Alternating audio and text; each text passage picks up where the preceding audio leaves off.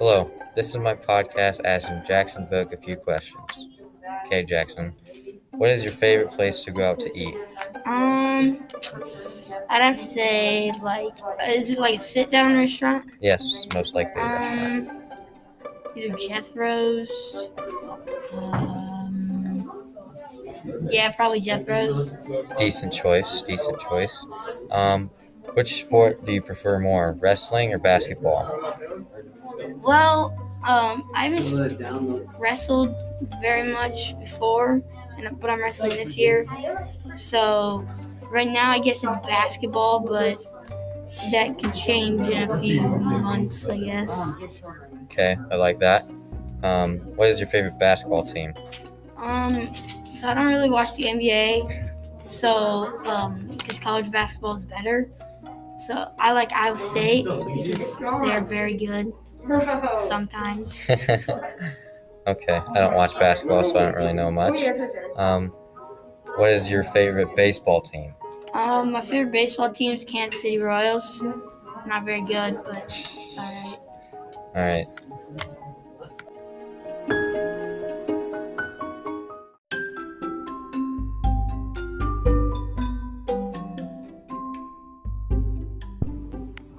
Hi, my name is Brandon Anderson. This is the Day His Life Changed podcast.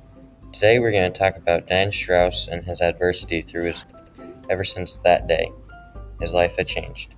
The day he had killed Celine Zilk.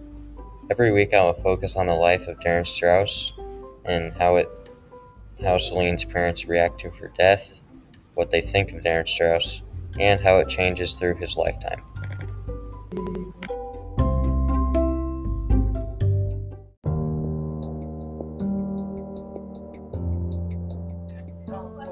Hello, this is my podcast asking Jackson Book a few questions. Okay, Jackson, what is your favorite place to go out to eat?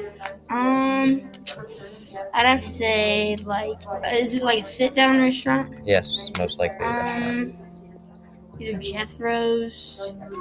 Um, yeah, probably Jethro's. Decent choice, decent choice.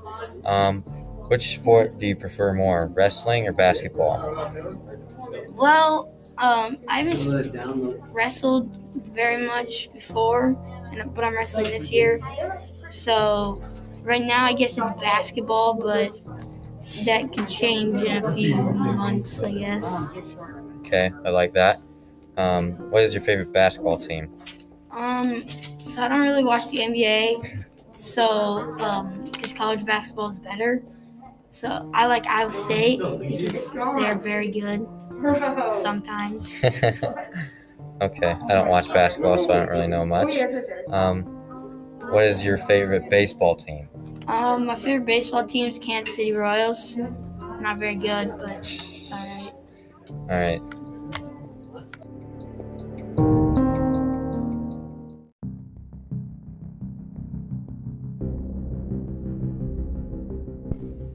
Hi. Today we're going to talk about uh, making connections and difference between your book and an outside idea with evidence to support your findings. So today I have researched about another book. It's called Signs of Life. It is a memoir. Um, it's about a 24-year-old Natalie Taylor was leading a charmed life. At the age of 24, she had a fulfilling job as a high school English teacher, a wonderful husband, a new house, and a baby on the way. Then, while visiting her sister, she gets the news that Josh has died in a freak accident. Four months before the birth of her son, Natalie is leveled by loss. What follows is an incredibly powerful emotional journey as Natalie calls upon resources, and she didn't even know she had in order to re image and rebuild a life for her and her son. In vivid, immediate detail, Natalie becomes her life from the day of Josh's death through the birth of their son, Kai. As she struggles in her roles of a new mother, where everyone is watching her for signs of immediate collapse. With honesty, raw pain, and most surprising, a wicked sense of humor, Natalie recounts the agonies and unexpected joys of her life, of her new life. There is the frustration of holidays, navigating the relationship with her law, her in-laws, the comfort she finds in unlikely friendships she forges in support groups, and utterly breathtaking, but often overwhelming new motherhood. When she returns to the classroom, she finds that a little that little is more healing than the honesty and arrogance of teenagers.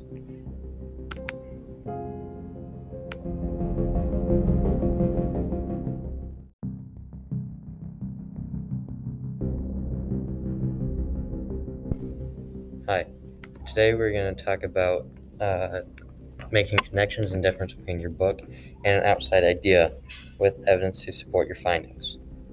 So, today I have researched about another book. It's called Signs of Life. It is a memoir.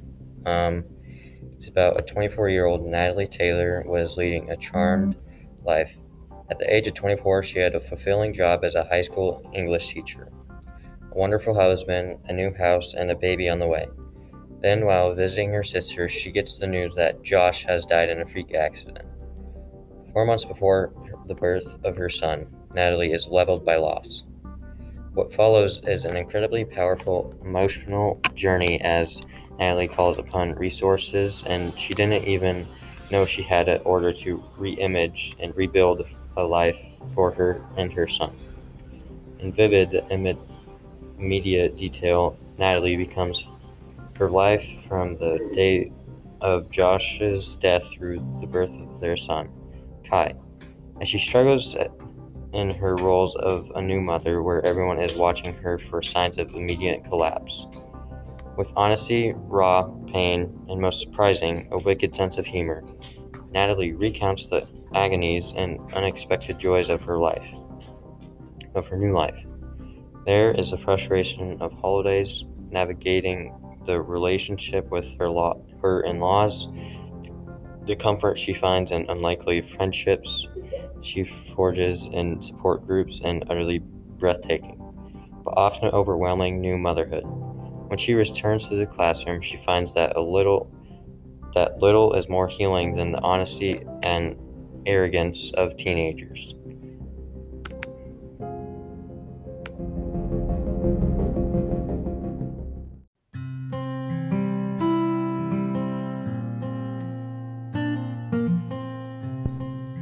I found a few call to action um, websites.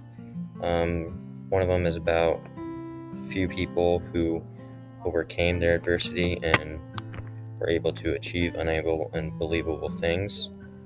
Um, another one is that after a car accident, um, there is they overcome being from a car accident and are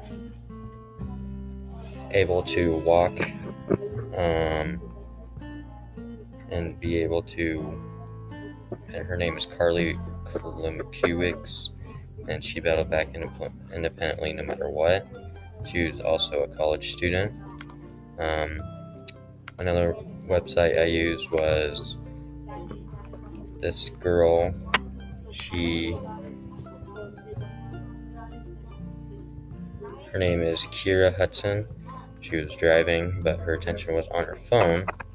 She was arguing with her boyfriend, one hand on the phone and one hand on the wheel, as she turned into a tree lined Mill Creek Road at Hamilton County. She remembers that day step by step, um, and then she ended up being in a wheelchair for the rest of her life and being able to tell her story.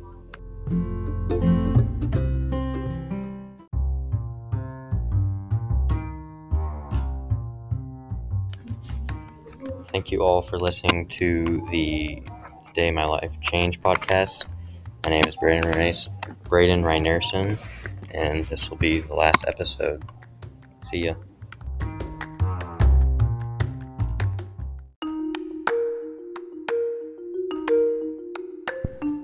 Hi. Today we're going to talk about uh, making connections and difference between your book and an outside idea with evidence to support your findings. So, today I have researched about another book. It's called Signs of Life. It is a memoir.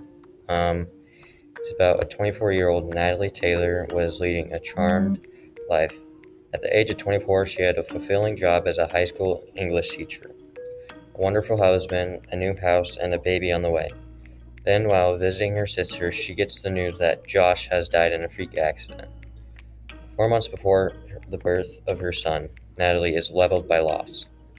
What follows is an incredibly powerful emotional journey as Natalie calls upon resources, and she didn't even know she had an order to re-image and rebuild a life for her and her son. In vivid, immediate detail, Natalie becomes her life from the day of Josh's death through the birth of their son, Kai. As she struggles in her roles of a new mother, where everyone is watching her for signs of immediate collapse. With honesty, raw, pain, and most surprising, a wicked sense of humor, Natalie recounts the agonies and unexpected joys of her life, of her new life. There is the frustration of holidays, navigating the relationship with her law, her in-laws, the comfort she finds in unlikely friendships she forges in support groups, and utterly breathtaking, but often overwhelming new motherhood. When she returns to the classroom, she finds that a little that little is more healing than the honesty and arrogance of teenagers.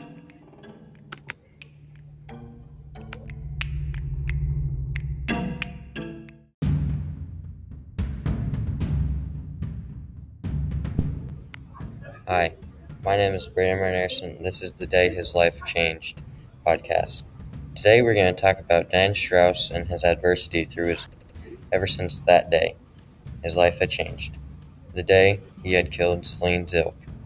Every week I will focus on the life of Darin Strauss and how it how Celine's parents react to her death, what they think of Darin Strauss, and how it changes through his lifetime.